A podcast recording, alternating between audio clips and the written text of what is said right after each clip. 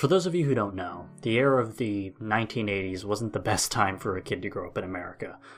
Back then, there was a so called satanic panic going on. See, kids were going missing left and right, and everyone was convinced that the cults were to blame. This blame it on Satanists attitude was especially apparent where I grew up, in South Carolina. Around there, blaming non Christians for problems was as much of a part of the culture as guns, sweet tea, and well, going to church on Sundays. Well, I grew up in a small town in the Sunshine State, but the state soon proved to grow cloudier and cloudier around me as time went on.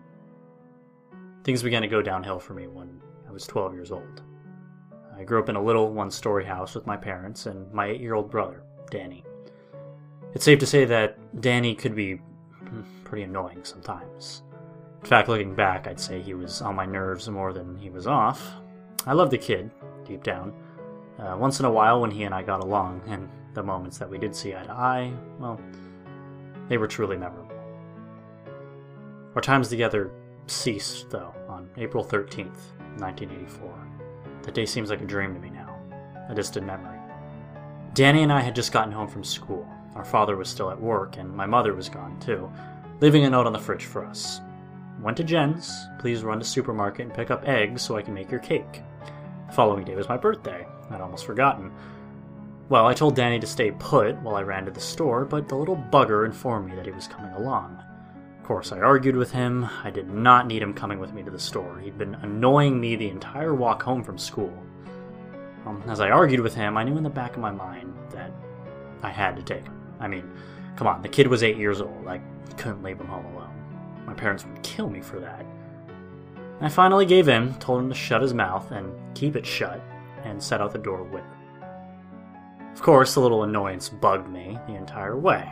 By the time we got to the supermarket, I was about ready to clobber him. All I did, however, was pull him to the side and scold him for about a minute.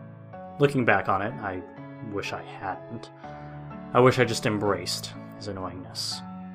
Well, I turned away from the brat and made a beeline through the store toward the poultry aisle. Always having trouble finding things in the supermarket, I was overjoyed I was able to find the eggs.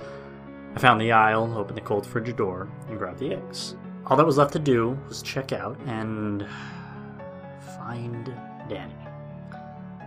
I couldn't believe it. I hadn't even kept track of my little brother after I had scolded him. I frantically searched the store, and after not being able to find him for several minutes, I began to ask customers if they had seen a short, blonde headed boy. No one had a clue. I even resorted to getting customer service to call for him, but my little brother didn't come. The worst part was going home and telling my parents. I felt terrible.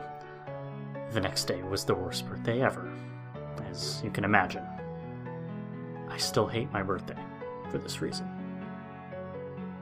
For weeks, the police searched for him. My parents frantically combed the entire town, always stopping to post missing person signs all over the place. I couldn't even think of what could have happened.